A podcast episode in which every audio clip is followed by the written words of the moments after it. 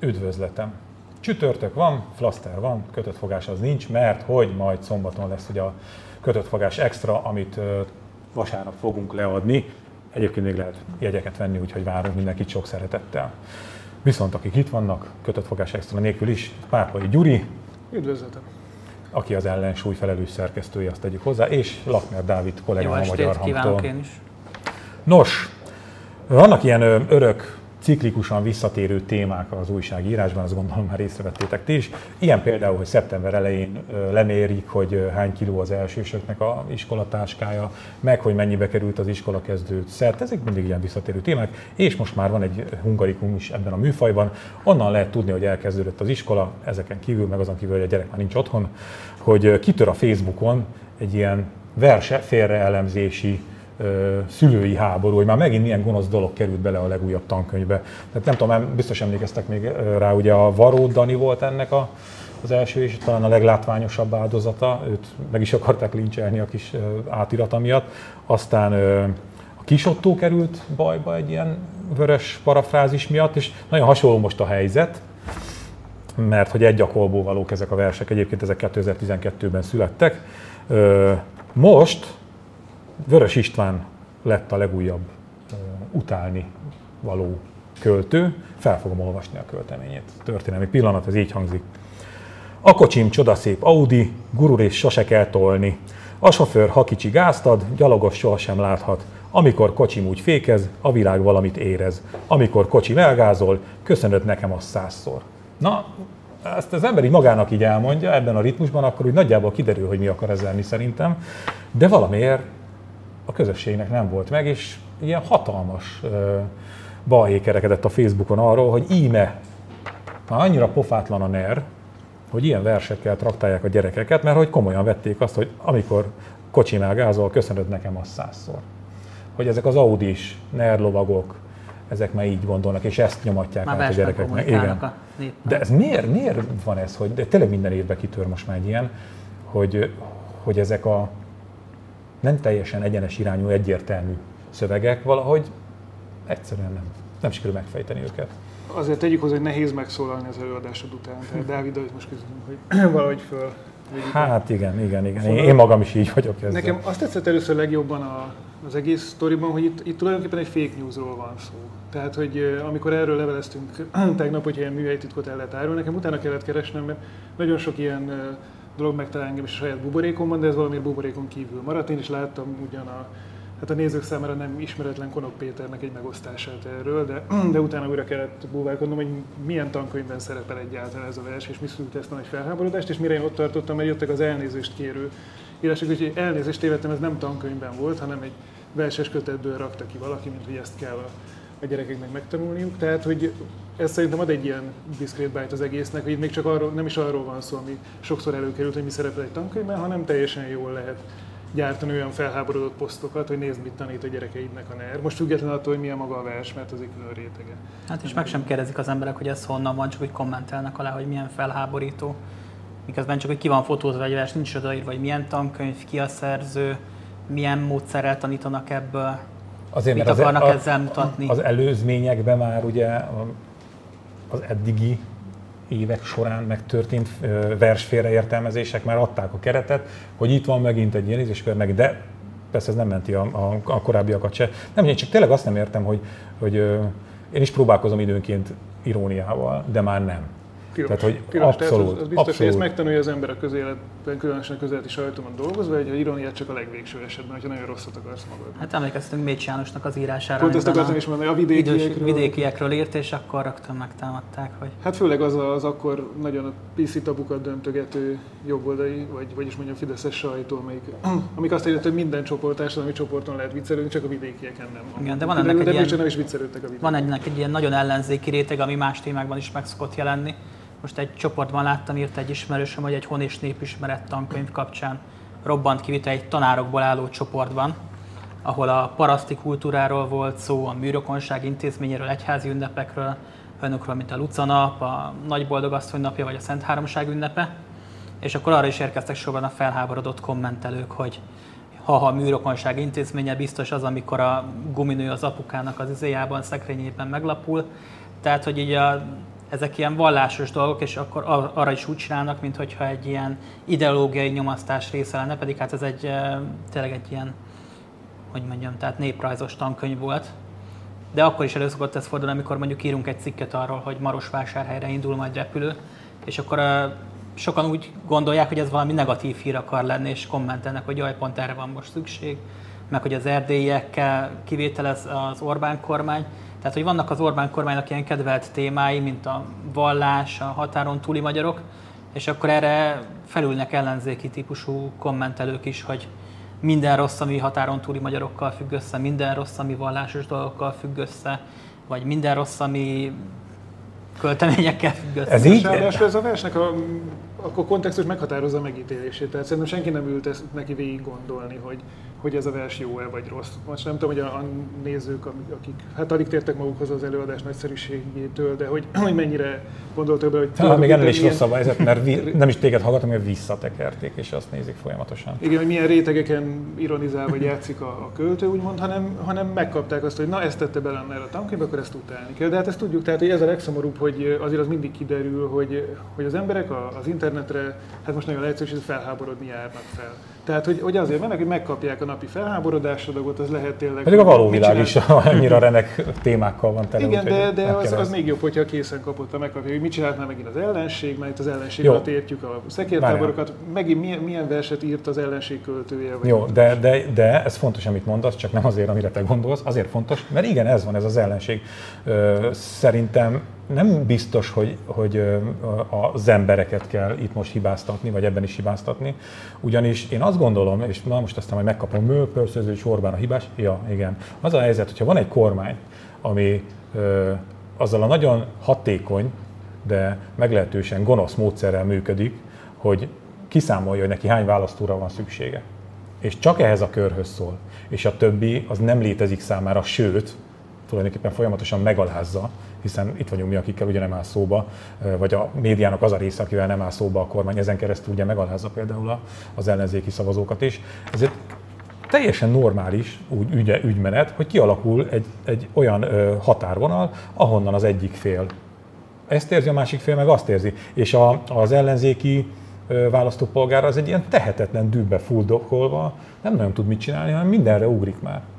Azért azt gondolja, hogy biztos emögött is van valami, mert az a helyzet, hogy a hétköznapi tap, közéleti tapasztalati azt mutatják, hogy igen, nagyon sokszor valami mögött van valami. De ez létezik fordítva is, amikor a kormánypárti kommentelők a migránsos hírekre rögtön lecsapnak, és azt se tudják, hogy miről van szó, vagy hát már a konkrét életben is nem is tudják, hogy kiérkezik a faluba a sötétben, de látják, hogy már így le van kapusztítva a feje, és akkor... David, úgy is működik, de úgy is működik közben, hogy az se tesz jót például ennek a közhangulatnak, hogy mondjuk az ellenzéki szavazók meg ilyen tömszerű, vagy a kormányzati szavazók ilyen tömszerűen birkának és ostoba választógépnek vannak tekintve. Tehát, hogy oda-vissza működik a történet, csak most már én azt gondolom, hogy eljutottunk egy olyan határvonalhoz, amikor ez a határvonal egy nyolcezer méter mély kráter, és semmiféle átjárás nincs benne, és ilyen dolgok is simán megtörténnek. Nem tudom, van még párbeszéd a két oldal között, hogyha most két oldalnak tekintjük az ellenzéket meg a, a nert. Én nem, nem látom. Ez amiatt, ezt, amiatt is ezt, hogy mennyire képtelenek az emberek, nem csak az iróniát nem értelmezni, hanem a mindent szó szerint vesznek. Tehát a metaforikus értelmezés az, az nem megy sokak számára. Olyan, mintha feltámadott a tengert szó szerint értelmeznék, hogy tényleg arról van szó, hogy itt feltámad a tenger, és ez a globális felmelegedésről akar szólni. Tényleg, ez jó. Igen, cunami. És a másik talán, hogy, hogy bizonyos, hát hogy is mondjam, mondjuk, most nagyon idézőjelesen mondom, szakértői közösségnek a véleménye az egyáltalán nem számít. És nem is azt mondom, tehát, hogy nyilván mindenki találkozik ezzel a verssel, nézők is esetleg utólag elolvassák, meg tudják állapítani, hogy nekik tetszik, nem tetszik, ez jó vagy nem jó. De azért mégis van egy olyan közeg, akik mondjuk az irodalmárok, ezeknek a tankönyvnek a szerkesztők, akiről legalább feltételezhetnénk, kicsit más szempontok alapján olvasnak és szelektálnak. De ugyanezt lehet mondani a tudományban is, hogy lehet, hogy mondjuk a tudományos közösségnek a részletei jobban meg tudnak ítélni valamelyes tudományos teljesítményeket, mint az utcaember. Ezzel nem az utcaemberét akarom lebecsülni, meg lehet akár a tudósokról is negatív véleménye. De itt szerintem az a nehéz pont, amikor belép a politika, és amikor a politika adott esetben mondjuk művészeket kezd el kikezdeni, bármelyik oldalról, ez mind a két oldalról megtörtént, azt hiszem, vagy akár tudósokat. Tehát, hogy amikor az utcaembere pontosan tudja, hogy az em té á kutatóintézetekben nem csinálnak semmit, csak fölveszik a pénzt, és amúgy nem tudom milyen szexkanapékon hancúroznak, meg egyébként. Tehát, hogy amikor ez kialakul, és ezt a politika nem tompítani próbálja, mert Oké, okay, az, hogy különböző vélemény ingazozások vannak, az szerintem teljesen elfogadható, de a politikumnak szerintem bizonyos dolgoktól távol kellene tartani magát. Mondjuk, hogy esztétikai ítéletet akarjon alkotni, és, ezt, és ennek nyomán mondjuk kikezdeni adott írókat. Ez megtörtént, mondom, mind a két oldalon is, vagy pedig azt mondani, hogy tudósokkal szemben, nemhogy azt mondani, hogy itt én hátrébb lépek, mert az, mondjuk az érvényes alaptörvény is azt mondja ki, hogy tudományos igazság tárgyában a, a kormánynak nincsen keresni valója, hanem kifejezetten a különböző kormánypárti véleményvezérek fokozzák ezt a milyen hülye hangzik tudós ellenes hangulatot. Igen, de most jól megborítom itt a témákat, mert még lenne ilyen oktatási, de szerintem most így gondolkodtam, abszolút ide illene az, ami az önkormányzati kampányban történik. Hogy nekem van több ismerősöm, aki elindult ebben a nagy ellenzéki összefogásban, most itt-ottam ott kis településeken jelöltként, nem polgármesterként, hanem képviselőjelöltként. És többen beszámolnak róla, hogy micsoda meglepetésként érte őket az, hogy rácsodálkoznak, hogy hogy ír róluk a helyi kormányzati sajtó. Tehát, hogy hasraütött történetek, elferdített mondatok, egy-egy kiragadott valami, és az alapján ugyanaz a módszer, ami egyébként nagyban működik, csak nyilván ilyen lokálisan lebontva, és tényleg rácsodálkoznak rajta, és hogy az, hogy, hogy, hova jutottunk. Tehát, hogy ennyire nincs meg a, a, a hétköznapokban tényleg az, hogy, hogy hogy is néz ki ez a sajtóállapot, ami Magyarországon van, vajon? Nekem egy meglepett, hogy Hogy a, és nyilván nem buta emberekről van szó, hogy így rácsodálkoznak, hogy na hát képzeld, de az történt, hogy kiragadták ennyi két szót a mondani valamit. Nem, hát szerintem a leg, legtöbben ilyenkor azt gondolják, hogy akikről írja azt a sajtó, azokkal szemben biztos van némi alapja, és róla azért csak nem írnák ezt, hogy ők egy budakalászi soros kommandó, mert hát na, rendes volt, civil igen. emberek. És de azt gondolják biztos, hogy vannak hát ezek a balliberális, meg baloldali, meg jobb-közép politikusok, akár mint Márki-Zay Péter, de biztos rászolgáltak valamilyen szinten, mert ők is csinálnak olyan dolgokat, és akkor nem gondolják el, hogy ez velük is megtörténhet.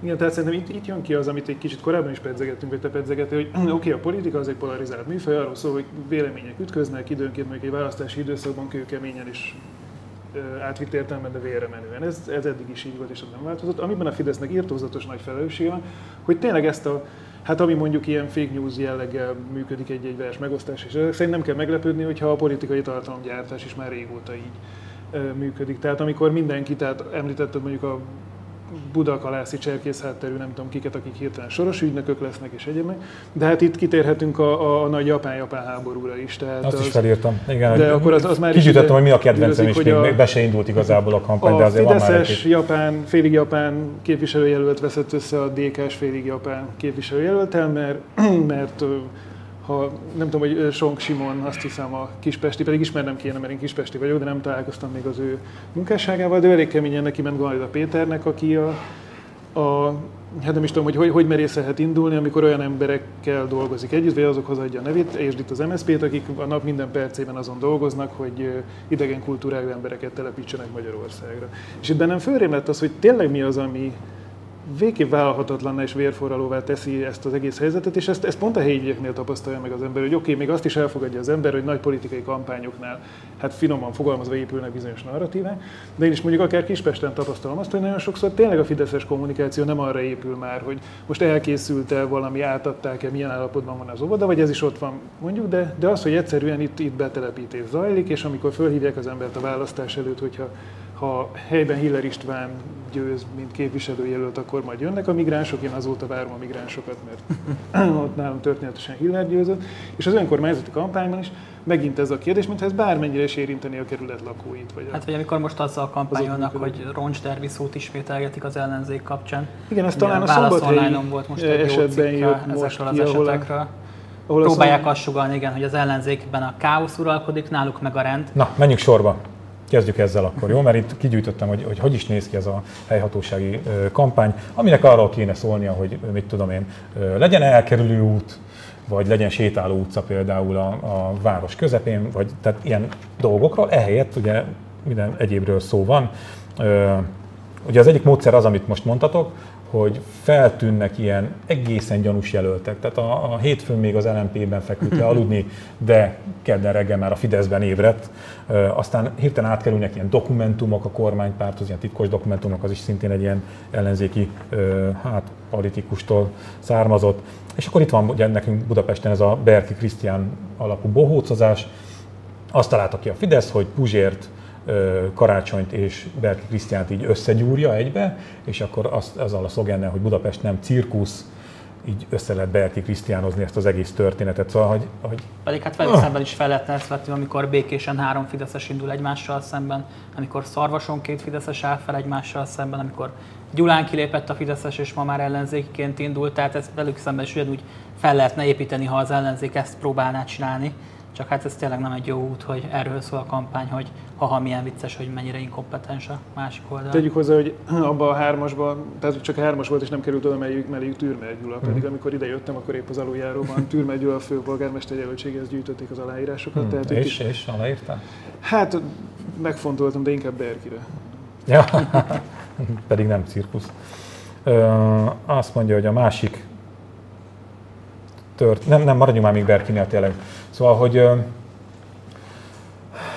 hogy, hogy azon gondolkodtam, hogy, vagy azon gondolkodom folyamatosan, hogy én most már oké, okay, értem, ez az időknek a szele, megérintett minket is, és ez a korszerű politizálás, de hogy nagyon úgy néz ki, hogy ebben most már így beleragadtunk, nem? Tehát nem lesznek mások a kampányok, nem lesz jobb a, ö, Berki a közélet. Berki vicces, egészen vicces, amikor behívták a tévébe, és azt össze-vissza beszélt. Na jó, de most ironizálsz, de persze, hát jó, persze lehet röhögni rajta, de azt látjuk, hogy aztán mire ment ki az egész. Tehát hogy ennek az egésznek az volt a célja, hogy az ellenzéki jelöltek ezeket lehúzza a Berkinek a szintjére. De hogy tényleg most hát, már ez lesz. Hát a Berki Krisztiánnél is elboldogulnak sajnos az ellenzéken is. Hogy... Nem már. De hogyha arra akartál kiukadni, hogy valószínűleg ez, tehát hogy menthetetlenül tönkre lett vágva a politikai kultúrán. Igen. Én ezt, ezt nagyjából alá tudom írni. Tehát, hogy amikor bevett gyakorlattá válik az, hogy mondjuk a Fidesz elindított olyan jelölteket, akiknek ugyanolyan hangzású, vagy ugyanaz a vezetéknevük, mint a, az ellenzéki jelöltnek, onnan azért nehéz visszajönni a, a, a normalitásba. Azt hiszem, és ezért inkább bevett gyakorlattá válik, vagy olyan kamu jelölteknek az indítása, akik csak azért vannak ott, hogy, hogy ahogy szoktam mondani, zavaró repüléseket végezzenek, de ugyanígy, hogy ha, ha az ellenfélnek a becsmérése az egy bevett szókészletre épül, és mindenki sorosista és hazaárul, és nem tudom. Szóval innen, innen már valószínűleg nehéz viszonyulni, főleg azért nem működik. Tehát én számomra a legszomorúbb dolog az a kétezer-tizennyolcas választással kapcsolatban az volt, hogy akkor építette ki a Fidesz ezt a fajta stratégiát. Nyilván volt egy csomó olyan stratégiai pont, ami korábban megvolt. Tehát, hogy a Fidesz mindig játszott arra, hogy az ellenfelét belekényszerítse valamilyen vállalhatatlan pozícióba, hogy a bankok oldalára állt, hogy keresztbe fekszik a rezsicsökkentésnek, vagy egyébek, de itt ennek volt azért általában valamilyen valóság maga. És kétezer-tizennyolcra alakult ki az, hogy egy olyan kérdést, amivel kapcsolatban nem volt társadalmi vita, hogy ide migránsokat be kell költöztetni, vagy nem, sikerült egy vitakérdésként tálalni, és mindenkit, aki nem a Fidesz támogatta, belekényszeríteni ebbe a fiktív pozícióba, hogy migránsimogató, migránsbetelepítő, hazaáruló, nem tudom, és stb. Innen nagyon nehéz lesz vissza jönni, mert az lett a, a verdikt, hogy ez működik. Méghozzá úgy működik, hogy ismét kétharmaddal sikerült behúzni. Tehát, tehát nem tudom, mi volna az, ami, az a tanulási folyamat, ami jót tenne úgymond a politikai osztálynak, és a normalitás felé terelgetné vissza. Nagyon, nagyon nehéz azt gondolni, hogy tehát, hogy tehát ez a legszomorúbb valószínűleg azok számára, akik a klasszikus sajtóban hisznek, hogy képviselsz valamiféle eszményt, de látod, hogy annak pont az ellenkezője működik. És egyszerűen versenyelőnybe kerül politikailag, aki nem fogadja el ezeket az eszményeket, hanem azt mondja, hogy igenis, lehet büntetlenül sorosozni, főleg, hogyha olyan pénzügyi háttér van mögötte, hogy gond nélkül ki lehet fizetni a utólag a büntetést. Igen, én is az, tehát ez, a, ez a nagy baj, hogy amikor így próbálod tartani a, a szakma, vagy hivatás, már, már az se, szakma, írott és iratlan szabályának maradványaiból valamit legalább, és közben azt látod, hogy amit említettél, Dávid, ugye azt mondjuk el ezt a történetet, hogy, hogy egy egyesület színében indulnak, rendes, sok gyermekes, keresztény, helyi, civil politikusok úgymond. Tehát ők egyszerűen úgy gondolják, hogy Budakalászon nem jól mennek a dolgok, és hogy szeretnének ezen változtatni, és ezért az ő egyesületük ugye felép. De mivel ez azt jelenti, hogy a Fidesszel szemben politizálnak helyben, ezért kaptak egy olyan cikket a nyakukba, hogy, hogy mindenféle soros ügynökök és az ilyen olyan gyanús izé pénzeket kapnak. Az egyikőjük ö, ö, felrakta azt a helyreigazítási kérelmet, amit ő elküldött a Pesti Srácoknak. Gyakorlatilag a nevén kívül semmi nem. És hogy nem az, hogy, hogy picit el van ferdítve a dolog, a kitalált dolgok, bármi, bárkiről. És akkor ilyenkor akkor mi van? Tehát akkor most mit csinálsz? Most nézd te is a korszellemmel, és akkor próbálod felvenni a tempót, vagy pedig ilyen ö, büszke, magányos dinoszauruszként kipusztulsz, azt jó napot kívánok. Nem ilyen képmutató, hogy ilyenkor mindig azt mondják, hogy aki belép a politikai mezőnyre, az viselje a csapásokat, nem, meg az készüljön nem, fel, igen. hogy ezt, cinikusan ezt mondják, hogy készüljön fel, hogy ezt el kell viselni. De amikor róluk van szó, mondjuk amikor a zenekarukról megjelenik valami álhír, akkor rögtön kikérik maguknak, hogy hát ott nem csak olyanok vannak, akik politizálnak, meg nem is igaz. Tehát, hogy amikor velük történik ez, akkor érzik, hogy ez nincs rendben.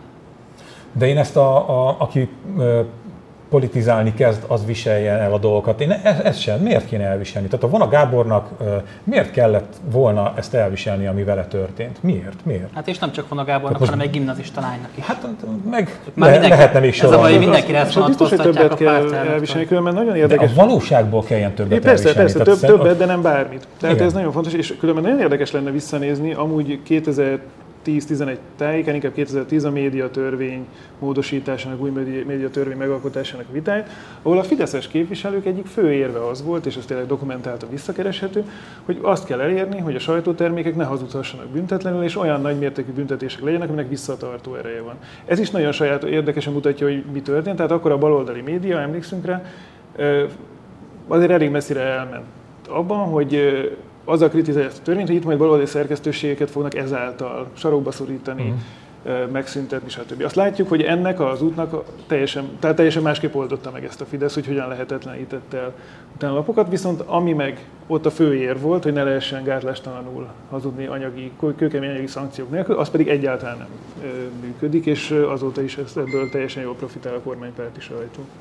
Hát meg amikor már beépítik a működésükbe, hogy jó, hát elveszítjük majd a pályát, de majd kifizetjük. Hát nem tudják, hogy lesz mivel kifizetni. Igen. Tehát hát azért szépen körbe van zárva ez a modell. Rendben, csak itt van ez a cikk, hogyha most ennél leragadtunk, ugye, ami a Pesti Srácokon jelent meg. Tehát a, a, és maga az újságíró, ez, ez, tehát ez hogy van, hogy fogom és, és hasra ütve összerakok ilyen nem tényeket, hanem, hanem ilyen teljesen kitalált dolgokat, tehát hogy, hogy benne nincs valami, nem működik valami kapcsoló, vagy, vagy ezt próbálom nagyon sokszor megérteni, mert a vélemény az egész más, tehát azért ezt válasszuk el, egy, hogyha valaki ír egy harcos publicisztikát, és mindenkit elküld, tök mindegy hova, az egy dolog, tehát azért, oké, okay, vannak ott is jól, meg kevésbé jól sikerült, valami már szerintem túlmegy azon a határon, de mindegy, az vélemény mégiscsak egyefene.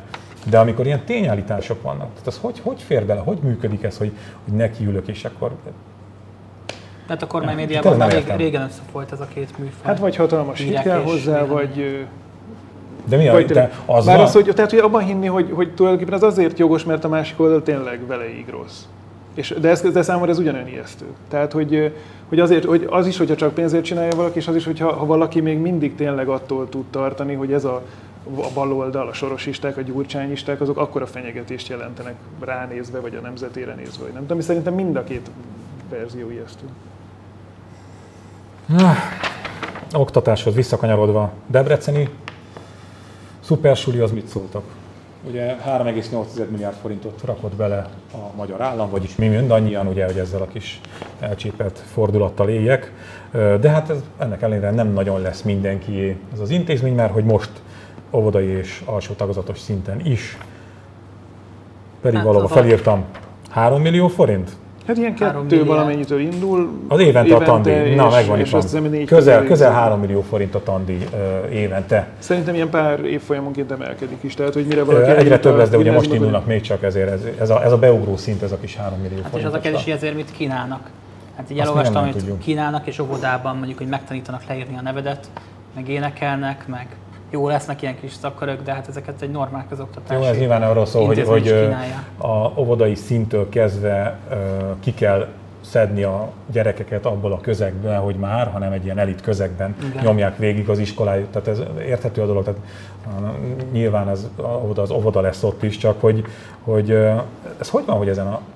Mely túl lendülünk, tehát semmiféle komolyabb felháborodást nem érzek, hogy közpénzből épül egy ilyen elit iskola. Hát, Hát nem tudom, szerintem az egy érdekes dolog, hogy hogy vannak ezek a fokozatok. Tehát, hogy az elitképzést a, a kormány elkezdte már korábban más módon megteremteni, az egyházi iskolák révén, és itt véletlenül sem valami egyház ellenességét halljon ki ebből, csak egyszerűen tulajdonképpen létrejött az, hogy elkezd a kormány olyan abba a szférába pénzt tenni, ahol van eleve egy felhalmozott mondjuk tudás és módszertőke, és ráadásul olyan iskolák ezek, amelyek az állami iskolákkal szemben nyugodtan szelektálhatják a gyerekeket, és ezért egyre inkább, mivel ez még állami támogatást is kap, egy versenyelőre tesztelt ezen a szférán belül. Lehet vitatkozni, hogy ez jó vagy sem, de ehhez képest jó most az a modell is, hogy, ahol, hogy a kormányzat pénzt tesz egy olyan intézményben, ami aztán egy hatalmas nagy tandíjjal szűri a jelentkezőket, ami, ami megint nem lenne rossz, hogy a piaci alapon működne, de szerintem itt is az lesz, hogy alapvetően ez egy kormányzati háttér támogatásnak köszönhetően áll meg. Itt a fő kérdés leginkább az, hogy, hogy tehát ami mindig fölmerült, hogy amúgy ebbe a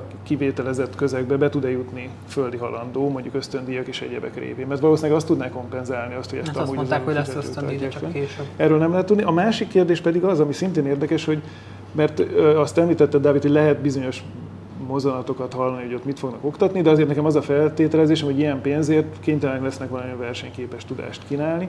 De ez mennyire lesz közön, köszönő viszonyban a nemzeti alaptantervvel, és mondjuk ugyanazokból a tankönyvekből kell leoktatni mindenhol máshol, gyanítom, hogy nem. De ami az azt jelzi megint, hogy akinek van pénze, annak van hozzáférése más módszertani alapokhoz, és mindenki másnak meg jó az az egyen tanrend és egy ilyen tankönyv. Hát igen, ez is képzelő, hogy amikor a nyilvánosságon érve vannak a közoktatásvált, meg azt mondják, hogy milyen világszínvonalú lett, mert közben a saját gyerekeiket direkt kivonják a rendszerből, és egy ilyen elitképzésbe iratják be, mert érzik, hogy az lesz az, ami megfelelőbb számára. Igen, nyilván mindenki erre gondol, hogy az elit gyerekek mennek oda. Azt hiszem, hogy itt a fő érv az szokott lenni, hogy ráadásul Debrecenben a különböző ottani üzemekbe ér, külföldre érkező... Az a neve is, igen, Debreceni nemzetközi iskola, hogy legyen hova adni a gyerekeket. Szerintem itt is szólhatna emellett is érv, vagy racionalitás, hogyha ez való köszönő viszonyban lenne azzal, ami úgy általában a közoktatásban történik, vagy lenne valamiféle végig gondolt rendszer. Nem az jönne létre, mint mondom, és félreértés ne legyen, amit az egyházi iskolákról mondok, hogy létrejönnek vagy a kormányzat létrehoz olyan sajátos uh, egységeket, ahová a tehetősebbek, vagy a, a, mondjuk ugye a felső középosztály kezdi kimenekíteni a gyerekeit, amitől aztán a közoktatás egészen meg elkezd lesüllyedni. Hát szerintem érdemesebb lenne inkább a, olyan intézményekbe fektetni, amik már léteznek, és tényleg ott vannak a vezető intézmények között, akár közoktatás területén is vagyunk Veszprémben, ahonnan én jövök, a Alovas László Gimnázium, ami minden évben az egyik legjobbnak bizonyul, és mégsem kap annyi támogatást, mint amit kell. Hát, jól leváltják az igazgatót, ugye. Általában az szokott lenni a megoldás. Mit szóltok a nem sztrájkhoz, hanem bolykothoz? Ugye szeptember tizenharmadikára iskola bolykotot hirdettek a diákok, és szeretnék, hogyha minél többen csatlakoznának ehhez, mert hogy nem tetszik a diákoknak az a hát, jó néhány intézkedés, ami... Beszéltünk már itt a műsorban is róla, ugye például az iskolai igazgatóknak a most már mindenféle kontroll nélküli visszahívása, kinevezése, nem visszahívása, kinevezése, aztán a, a magántanulói státusznak a változása, meg ezek a kis apróságok, amik történtek az elmúlt időszakban a köznevelési törvényben, és a diákok azt szeretnék, hogy visszavonja a kormány. Hát... Én félek attól, hogy ugyanaz lesz, ami mindig szokott lenni, hogy majd a pesti srácok megírja, hogy lógnak az iskolából, hogy csak ezért akarják, a pedagógusok nem mernek nyilatkozni, nem is sztrájkolnak majd annyian. Általában mindig ez történik, hogy beletolni az ilyen akciókat a nagy politikai térbe. És ez, de tényleg valószínűleg pont az oktatási szférának a tiltakozásai mutatja meg ezt legjobban, ami korábban, hogyha nem is a diákoknál, de mondjuk a, a tanároknál elkezdődött, ahol volt egy mondjuk a, a központosításból következően számos olyan következmény, ami miatt kétezer-tizennégy után volt több olyan tüntetés is, ahol először a, a tanároknak egy jelentős része részt vett rajta, ezt a sajtó és a kormány is tudatosan beletolta egy nagy politikai térbe, ezért azok maradtak, akik az tényleg nagy politikai célok szerint, tehát kifejezetten kormányellenes módon akarták kihasználni, és így innentől egyfajta önbeteljesítő jóslattá vált. Tehát én úgy érzem, hogy innentől minden pedagógus többszörösen is meggondolja, hogy ebben részt vegyen, azt merik, hogy gyerekeket ebbe beleállít, vagy sem az ember, az, az meg egy még sikamlósabb kérdés. Hiszen... Hát jó, de azért azt mindig tudjuk, hogy ezeket szervezik. Ja, azokat jó, a szegény hát, megvezetők. Jó, nyilván hát, a végén egy ilyen soros, soros izé fog feltűnni. Mindig vannak ilyenkor az iskolai figyelmeztetések is, hogy óvakodjanak azért a részvételtől. Mindig azért ilyen levelek kikerülnek időnként a sajtóba. Igen, csak szerintem, ami a közoktatásnál történik, az nagyon pontosan mutatja azt, hogy igazából hogy tényleg semmiféle szakpolitikai jellegű, önérdekérvényesítő kiállásra nincs igazán lehetőség, mert itt is ugyanaz a negatív spirál érvényesül, mint máshol a közéletben, hogy minden bekerül egy annyira szélsőségesen polarizált térbe, hogy tényleg az nem történik, hogy arról beszélünk, hogy itt azért vannak gondok az oktatásra, és az, ami a túrót lehetne kezdeni. És ebben most nem biztos, hogy rögtön belebukna a kormány, hogyha erről néha őszintén lehetne pár szót mondani. De már nincs ilyen lapunk. Két nagy interjúnk van. Ugye holnaptól lehet megvásárolni a Magyar Hang legújabb számát Mucsi Zoltánnal és Lakner kollega készített Dömsödi Gáborral. Mi a legerősebb állítás, amit mondott?